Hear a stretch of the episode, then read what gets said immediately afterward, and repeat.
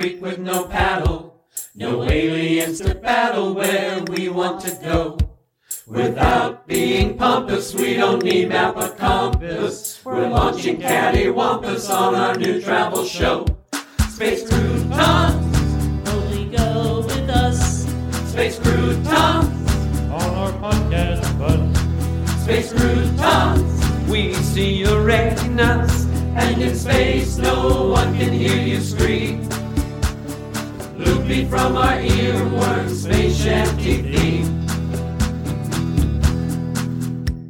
Hello, Space Croutonians. Curdy here. I know things have changed a bit with the escalation of the threat of eternity, as well as the dire situation with Dandy and Quell, on top of dealing with the residual effects of the Cordax.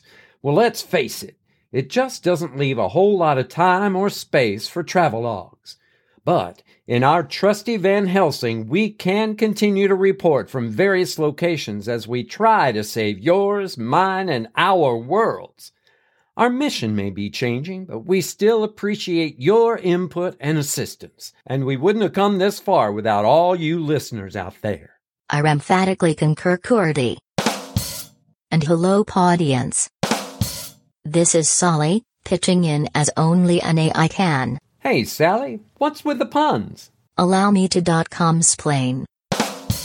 As the show has progressed, I have noticed the proliferation of this type of wordplay, also known as paronomasia, on the podcast. So I have decided to become a son of a punmeister in order to better serve our show.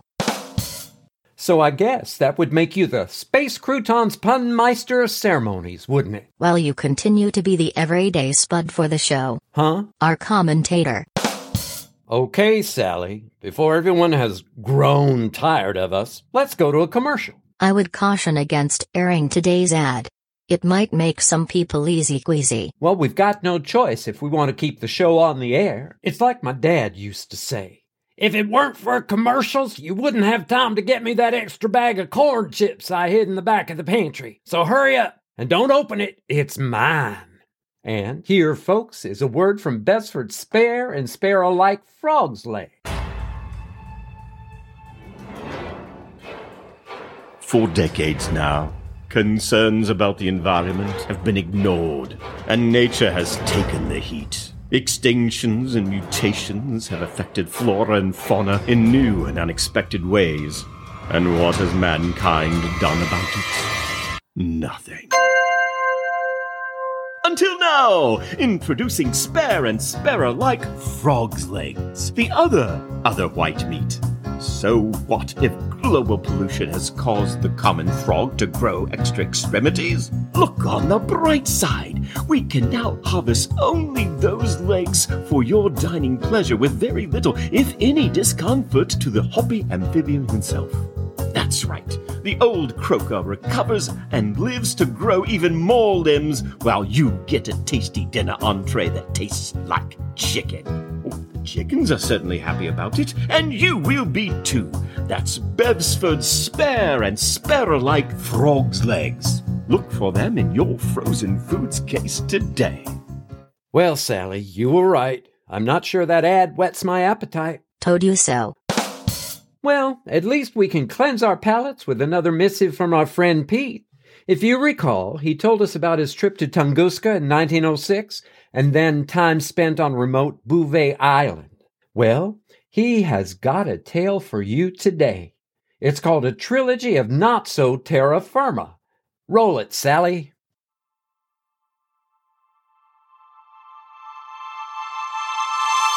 Travel broadens the mind, they say. Well, they should shut up and mind their own business. My mind was doing just fine, handling the very narrow reality that was my world before Besford and Transportals and that photo on page 117 of Picture Days. Sour grapes! Besford replied when I said the same to him in the offices of Peter Portals for Mere Mortals Travel Agency, where I found myself dripping a small puddle on the floor after I dashed through the water spraying from the hydrant outside the wine bar just around the corner from home. Remember, I had just been shot at by a green diamond with a laser. Strange how those words no longer sound strange to me. But hey, my mind has been broadened, right? Listen, Besford. I hit the T hard. I'll shove my sour grapes down your throat if you don't give me some answers. But of course, Mr. Mosley, we provide only the best in travel experiences. It is understandable that you are somewhat uneasy with your excursions there and then, but I can assure you it only gets more exciting from here and now. Who the heck was shooting at me? It will all become clear, sir. But first, there is a matter of a credit card to book your trip. He held out his hand while holding a card reader in the other. Are you serious? Not to fear, we offer a money back guarantee. He smiled. Not that we have ever needed it. What if I want to cancel right now? Mr. Mosley, you chose the premier travel package, which includes sight and sound auto translation, which I might add you have already used in Tunguska. Besides, you already have the Folex, don't you? The what? Besford tapped the backpack, which I was now holding in my left hand. The Folex, Mr. Mosley. It was, is, and will be the whole focus of your trip. You don't think you and your traveling companions would be going through all of this if it wasn't really important, do you? Now, about the payment. We prefer Discover Card for obvious reasons. I bit my lip. Fine. I opened my wallet. But I'm not going anywhere else until you tell me what the heck a Folex is and why I have it. You have it because you need it. But a word of warning. Tell no one else that you have it or you will not have it for long. Besford chuckled as he ran the charge, and then as I went to grab the card back, he tossed it up in the air. Next up, the Well of Hell. Summer 1056. Have a nice trip. I lunged for the flipping card, slipping in the puddle beneath me and crashing into darkness. A wet hand slapped my face as I sat up on the cold, hard ground. A shaft of sunlight beamed down from hundreds of feet above, and trickles of water dripped down the walls around me. We were in some sort of round, deep hole, and the damp handprint on my red cheek belonged to Carmen. This has got to stop, I shouted. Behind Carmen was Gregor, reaching down to help me stand. I glanced about for my backpack, but it was nowhere to be found. We meet again, as agreed. he said warmly. Yeah, well, I don't remember agreeing to that, or anything else for that matter. That was part of the plan. By mixing up our timelines and only meeting at specific points, we have been able to keep our mission secret for everyone's safety. Carmen moved into a shaft of sunlight beaming down from high above. But now we can tell you what you need to know. You will understand why you said yes to all of this. Sergei's voice from the dark periphery of the hole made his presence known. Sergei, you're alive. Yes, my friend. But Carmen told me you were dead. I was, am, and will be. I am also alive, as are all of us who reside in a timeline. But for now, we have an important task to complete. I looked at the others standing with me in this hole.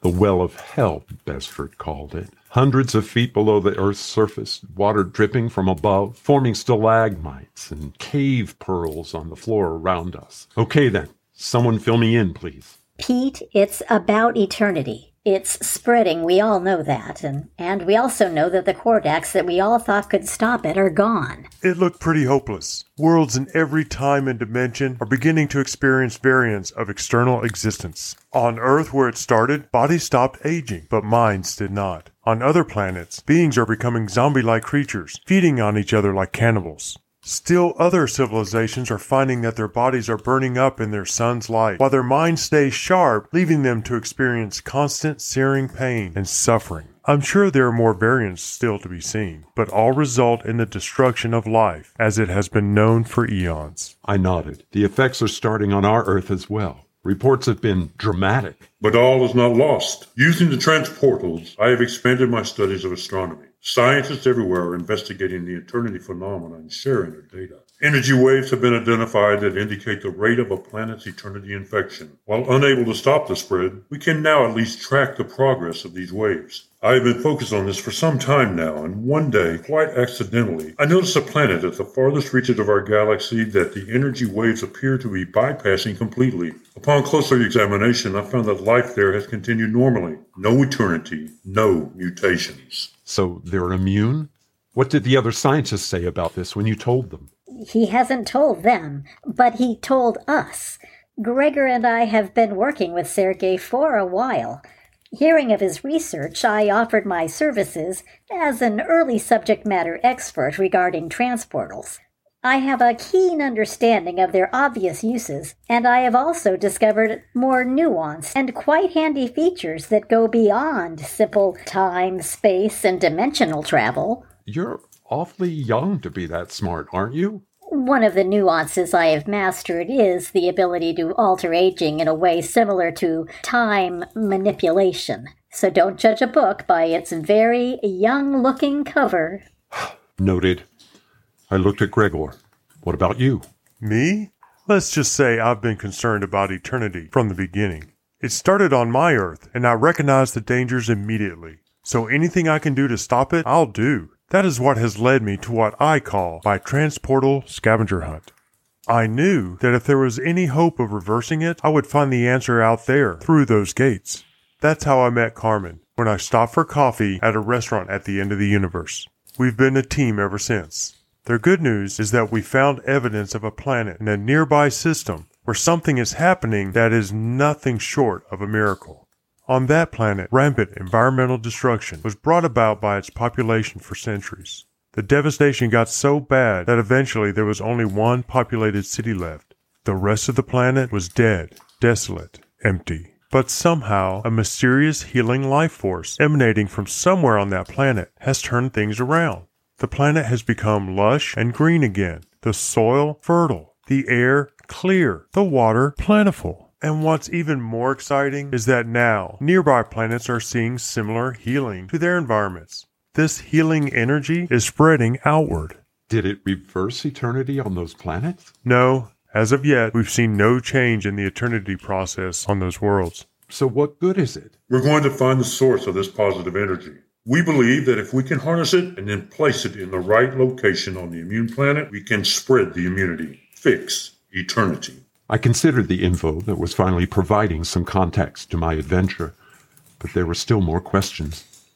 Why haven't you shared this immunity info with the other scientists? We saw what happened with the Quardax. People championing their own agendas fought and killed each other to get them. If word got out about this planet and its immunity to eternity, its inhabitants would not be safe. And should the source of this immunity fall into the wrong hands, who knows how many other worlds could be placed in jeopardy by those controlling it? So, why am I here? I mean, I'm an online corporate trainer. I don't take chances. I never even traveled before this. What can I possibly do that you can't do without me? The planet where there's no eternity it's a water planet. So? So, you're not who you think you are. Well, that's a bit cryptic. Okay, consider this.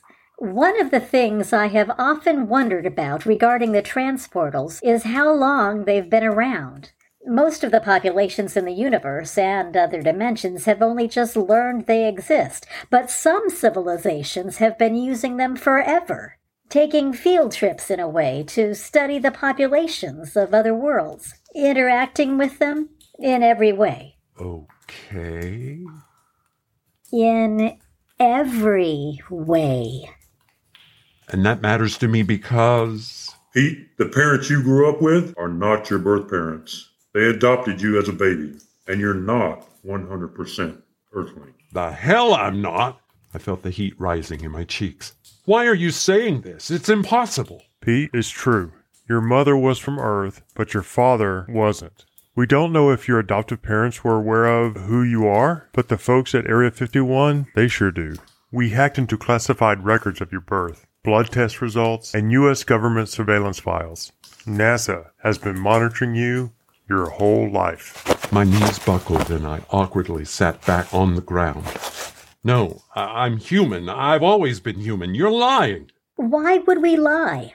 Listen, I know this isn't what you want to hear, but you asked. Sergei, tell him the rest. Sergei nodded and sat down next to me. Based on the evidence gathered by NASA and supported by our own investigations, we identified your father as being from the water planet Quell, a descendant to be exact. That's crazy. Why do you think you like to swim? The same reason anyone else does. It's fun, it's relaxing, it's good exercise. Why do you think you're so good at it? Practice.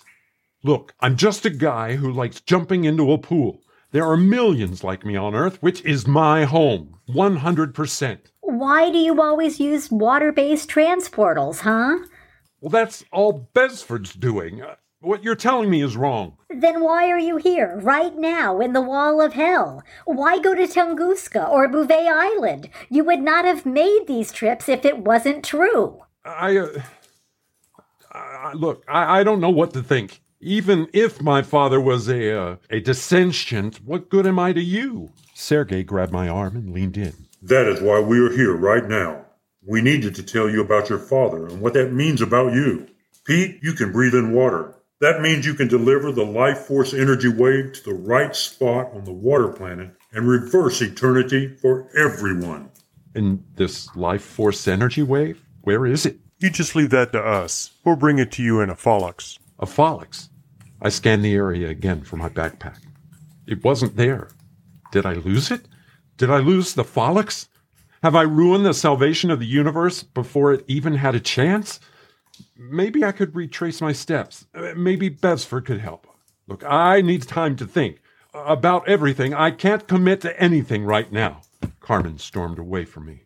Jeez, I told you we needed someone else. Someone with guts, not this chicken man. Sergei stood up. Carmen, that's not helping. We have to give him some time. It's only fair. He looked down at me. Go ahead and think about it, but don't take too long. Once you decide to help, we will meet again. A sudden clap of thunder and a torrent of rain came down on us in the well of hell, and I was no longer there. Around me at the moment is darkness, a liquid darkness. And guess what? I am breathing, breathing liquid, and thinking, and deciding. And in my head, I'm writing postcards about my trip, which ain't over yet.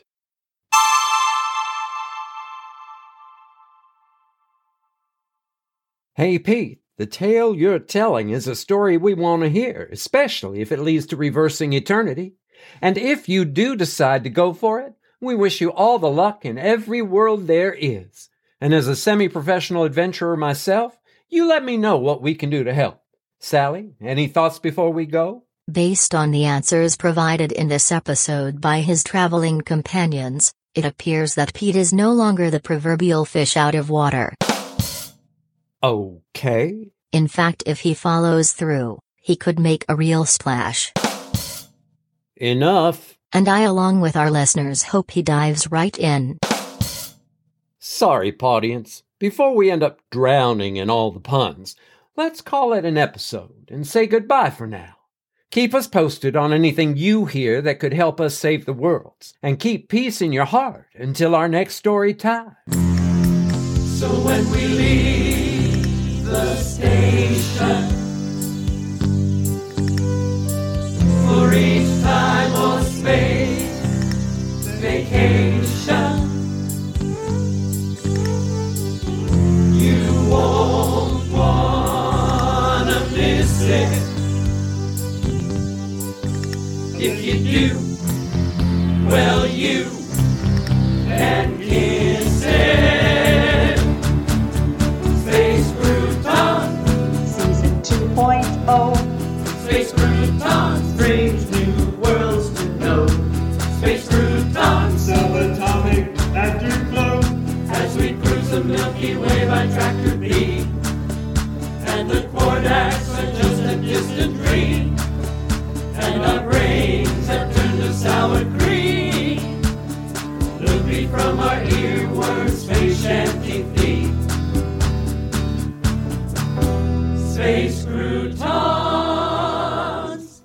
Space Croutons is a work of original fiction. Similarities to persons, situations, or events, real or fictional, is coincidental and unintentional. Created and written by Jerry, Jace, John, Della, and Jeff Goodson. Episode story by Jeff. Original music by Jeff. Production by John, Patsy Puckett, Jeff, and Jerry. Featuring the voice talents of Patsy Puckett, Barry Shea, John, Jerry, Jeff, and Sally.